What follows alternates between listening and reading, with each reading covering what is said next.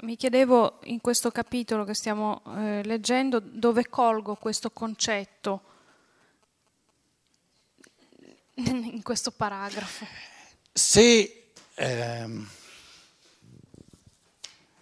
se Steiner dicesse, svolgesse tutte eh, le conseguenze di ciò che scrive, prima di tutto avremmo in mano una biblioteca e non un libro solo, e in secondo luogo non ci sarebbe bisogno del, eh, del seminario. Ma adesso ti prendo un esempio. Lui dice, l'abbiamo già letto, questo modo di agire secondo scopi c'è solo nell'uomo. C'è solo nell'uomo. Allora si pone subito la domanda, dal testo però, si evince dal testo. Quanti scopi si sono messi nella testa di Dio, capito? Che lui dovrebbe aver, avermi creato, per quale scopo Dio mi ha creato? Ha a che fare direttamente con questa. Ha degli scopi Dio? Te l'ha appena detto, la frase l'abbiamo appena letto. Agire secondo scopi è specifico dell'uomo, non esiste in Dio. Adesso, forse tu hai avuto la fortuna di non aver avuto nulla a che fare col cattolicesimo, non lo so, però chiunque abbia avuto a che fare col cattolicesimo è stato rim, proprio imbottito di, di un sacco di, di, sensi di colpa per non essersi occupato abbastanza di seguire gli scopi che Dio ha messo alla base della sua esistenza. Dio mi ha creato perché io raggiungo questo scopo invece io lo mando a mengo, a me mi piace, mi piace di fare qualcosa d'altro. E mi sembra ha direttamente a che fare col testo. Dio non agisce secondo scopi, non ha scopi, non ha il diritto di averne se non sarebbe Dio, sarebbe un bravo uomo. E come bravo uomo ha diritto ai suoi scopi, ma non per me.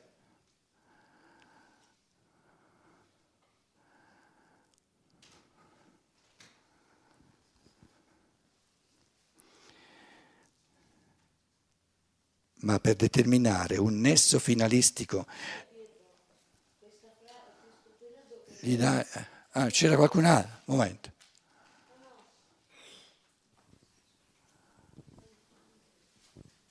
Luciana ha precedenza. No, eh, dimmi, dimmi. Ti stavo dicendo, questo periodo che precede, che hai letto, chi afferma, eccetera, eccetera, no? Segui? Eh, so, eh, la Dove sua... sei? Dove sei?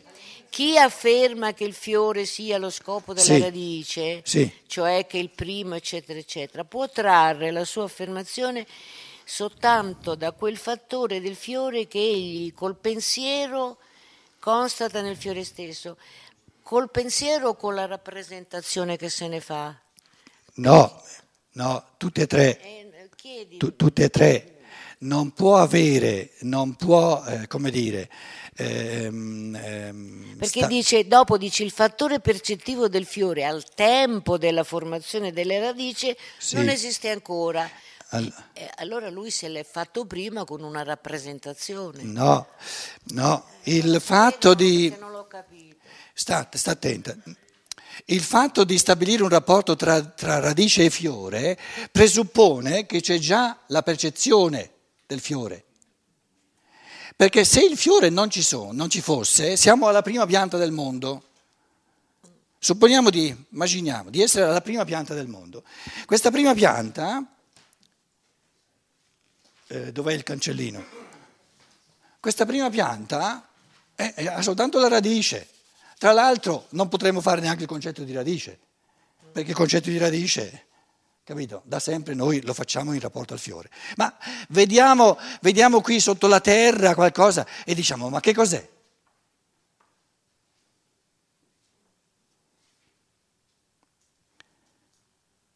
Se uno mi dice, ma guarda che tu la, la, radice, adesso mi dice che questa si chiama la radice, guarda che tu la radice la spieghi soltanto se distingui nella pianta i due, i due poli fondamentali che sono la radice e il fiore. E io gli dico, e cos'è il fiore? Siamo alla prima pianta e il fiore, un fiore non c'è mai stato. Allora Steiner dice, per stabilire un rapporto di causa e effetto, un rapporto di sbagliato di finalità, che invece è un, rapporto di causalità, tra radice e fiore, devo avere sia la percezione della radice che precede e poi ogni volta che c'è una radice, poi, poi viene la percezione del fiore. E io dopo che ce le ho tutte e due, però sono abituato, ce le ho già tutte e due in tante piante, per, per, la, per, la, per la centesima, per la millesima pianta non ho bisogno di aspettare che salti fuori il fiore, quando io ne ho già, ne ho già, ne ho già percepiti mille di fiori, capito? Questo è il concetto. Però per ogni radice che sorge, prima c'è la radice come percezione e quando c'è soltanto la radice di una qualsiasi pianta, il fiore non c'è ancora, perché la percezione fiore, la percezione, virgolette, fiore, avviene dopo. E quando ce le ho tutte e due, stabilisco un rapporto di causa e effetto. Invece, attribuire un, un modo di operare finalistico alla pianta significherebbe l'assurdo di immaginare che la radice sia così intelligente da avere in sé lo scopo, quindi la rappresentazione del fiore, e la radice che si è fatta il concetto del fiore, la rappresentazione del fiore dice, mo farò di tutto, voglio fare di tutto per conseguire il fiore. Un assurdo. Ed è un esempio per evidenziare che... È dimostrazione che solo nell'umano... Ecco, per evidenziare che diciamo, l'operatività di uno scopo da raggiungere che in quanto percezione non c'è ancora, ma viene anticipato a livello di rappresentazione, e questo è lo scopo, il fine rappresentato c'è solo nell'essere umano. Ma solo nell'essere umano non significa non negli animali, non nelle piante, non nelle pietre, significa non negli angeli, negli spiriti disincarnati e non in Dio, soltanto nell'umano. E quando noi ci, proprio ci rendiamo conto a livello di, di, esercizio pulito di pensiero, che questo modo, allora qui entriamo nell'umano, no? la rappresentazione della partita di calcio, che io voglio vivere, no? eh, creo l'intento di, una, di, di, seguire una partita di calcio, ho la rappresentazione di questa partita di calcio, questa rappresentazione opera in me e mi fa seguire, mi fa, mi fa, mi fa comportare secondo fini agisco al fine di andare a una partita di calcio. Allora, stavo, dic- stavo aggiungendo, nella misura in cui noi questo fenomeno della finalità dell'agire secondo i fini lo riferiamo soltanto all'umano, viene evidenziato subito la seconda affermazione che ognuno ha i suoi fini e di scopi. Certo. E se pensa di, di come dire, di essere per strada per raggiungere lo stesso scopo di un altro è perché l'ha recepito dall'altro dormendo alla sua facoltà, alla sua potenzialità di creare fini e scopi del tutto individualizzati. E quindi addormenta la sua individualità e la, diciamo, la fa addormentare in una comunanza di fini comuni, di, di, di capito?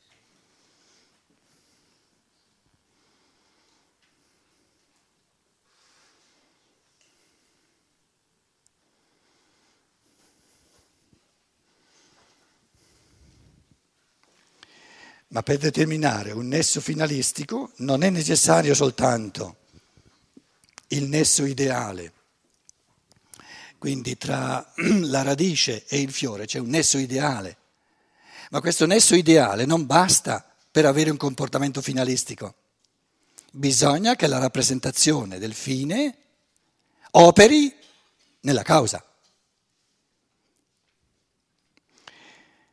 Non è necessario soltanto nesso, il nesso ideale secondo una legge fra ciò che segue e ciò che precede, ma bisogna che il concetto o la rappresentazione, la legge dell'effetto, influisca realmente, cioè percepibilmente sulla causa, con un processo percepibile.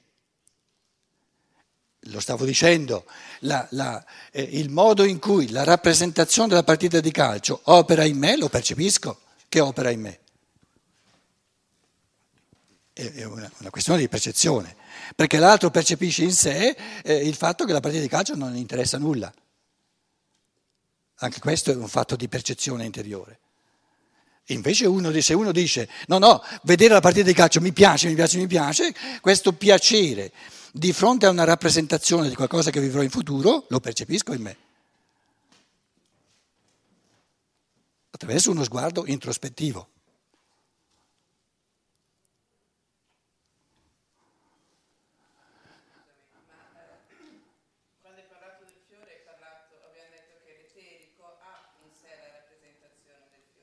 No. No, forze. Forze vitali. Com'è? Le forze dell'eterico hanno la differenza che non sono percepibili rispetto alla mia rappresentazione. Cioè, le forze dell'eterico in realtà in sé contengono già il fiore, giusto? Attento, uno ha mangiato. Come avviene il processo di digestione?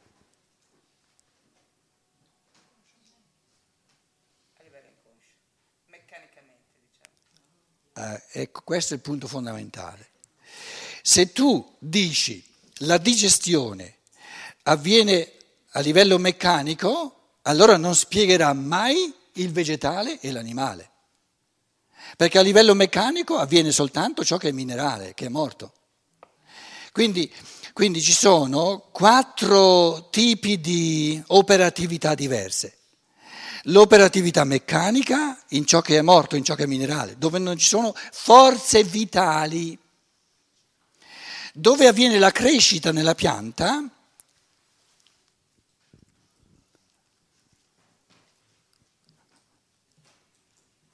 come fai a dire che, che sono meccaniche queste, queste forze?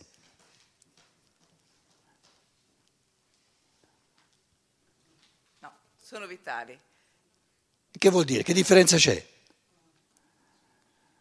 Che hanno la possibilità di arrivare alla fine oppure no, anche tra le altre cose. Quindi c'è un tipo di crescita, c'è un tipo di crescita per moltiplicazione di cellule, no?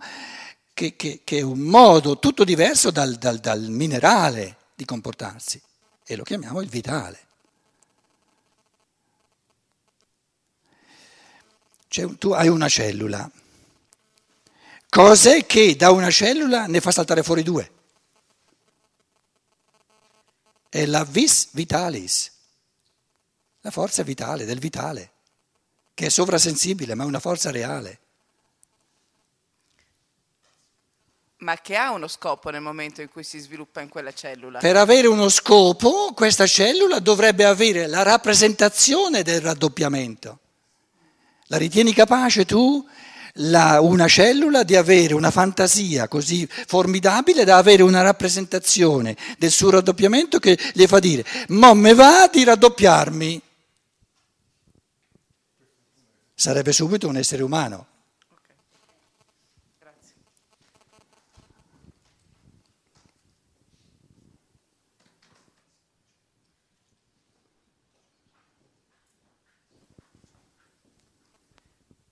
Ma in quanto rappresentazione del logos ce lo può avere qualcosa di simile a un fine. Non è stato qualcosa che è stato pensato in questo modo, già da qualcuno.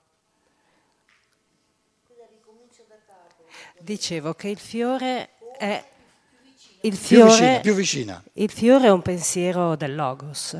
Quindi qualcuno l'ha pensato. Non il fiore, la pianta completa. La pianta completa. La pianta completa. In quanto tale, un pensiero è stato fatto comunque precedentemente. E come influisce in questo senso? Non possiamo più parlare di finalità perché non parliamo di uomini, ma dobbiamo eh, in ogni caso immaginare un concetto simile. No, no, no, andiamoci piano adesso.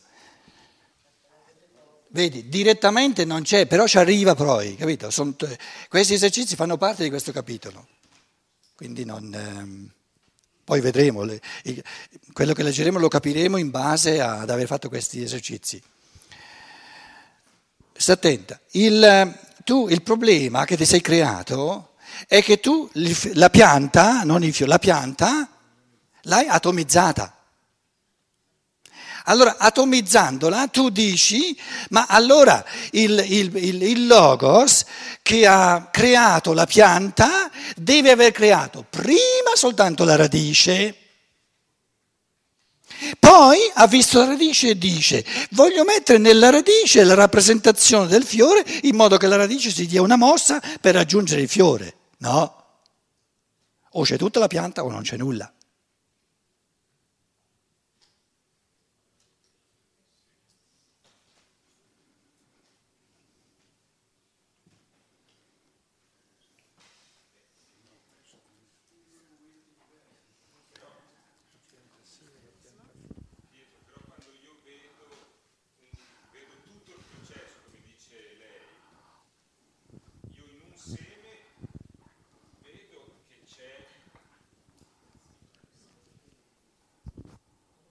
Nel seme c'è una potenza, cioè fatto, la diversità secondo me, per quello che ho capito, è che quella è un processo che si ripete sempre uguale, diciamo, per cui io ho il tempo di dividerlo, come dici tu, in tante cose, perché il seme ha dentro il fiore, ha dentro l'albero, ha dentro il fine, fra virgolette, però è sempre uguale, non c'è la fantasia individuale che lo fa diventare una volta una rosa, una volta un fico, una volta una prugna, no, il seme della rosa fa sempre una rosa.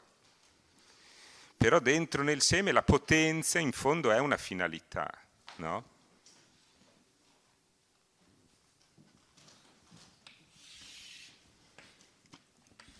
Allora, radice è l'inizio, qui è il tempo.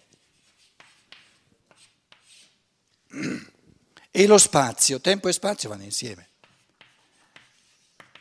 Nello spazio e nel tempo si evidenziano uno dopo l'altro elementi che nel logos sono compresenti, si rendono visibili uno dopo l'altro ma non è che non possono essere pensati uno dopo l'altro. Io non posso pensare radice senza pensare fiore, perché non è una radice senza il fiore. Non posso pensare il fiore senza la radice. Allora, a che serve al Logos che ha tutto in un'intuizione, in un lampo di intuizione, squadernare nello spazio e nel tempo?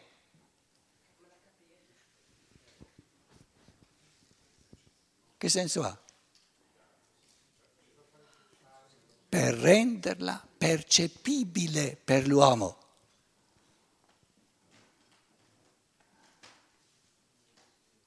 Quindi il mondo della percezione è possibile soltanto nel tempo che, che, si, che, si, esprime un frammento dopo l'altro e nello spazio che si esprime in un frammento accanto all'altro. Quindi lo spazio è il mistero delle cose, una accanto all'altra e il tempo è il mistero delle cose, una dopo l'altra. Ma nello spirito non c'è nulla accanto all'altro, perché accanto significa fuori. E non c'è nulla uno dopo l'altro perché dopo significa non ancora raggiunto.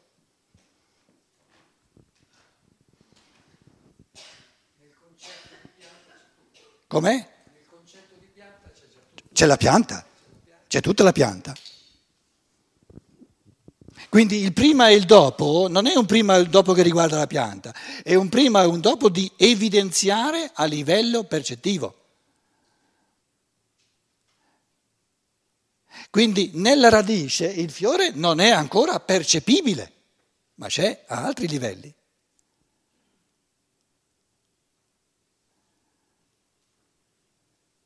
E se in questa radice il fiore fosse diverso, il fiore immanente, la radice sarebbe diversa. Stando la radice così, il fiore sarà così quando si evidenzia.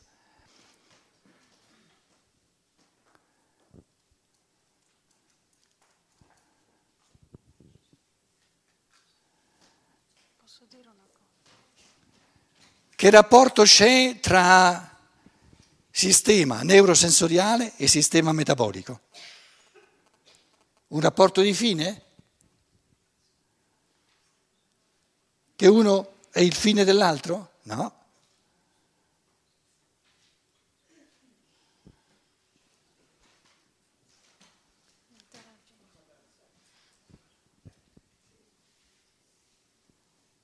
C'è un rapporto di consonanza, di armonia,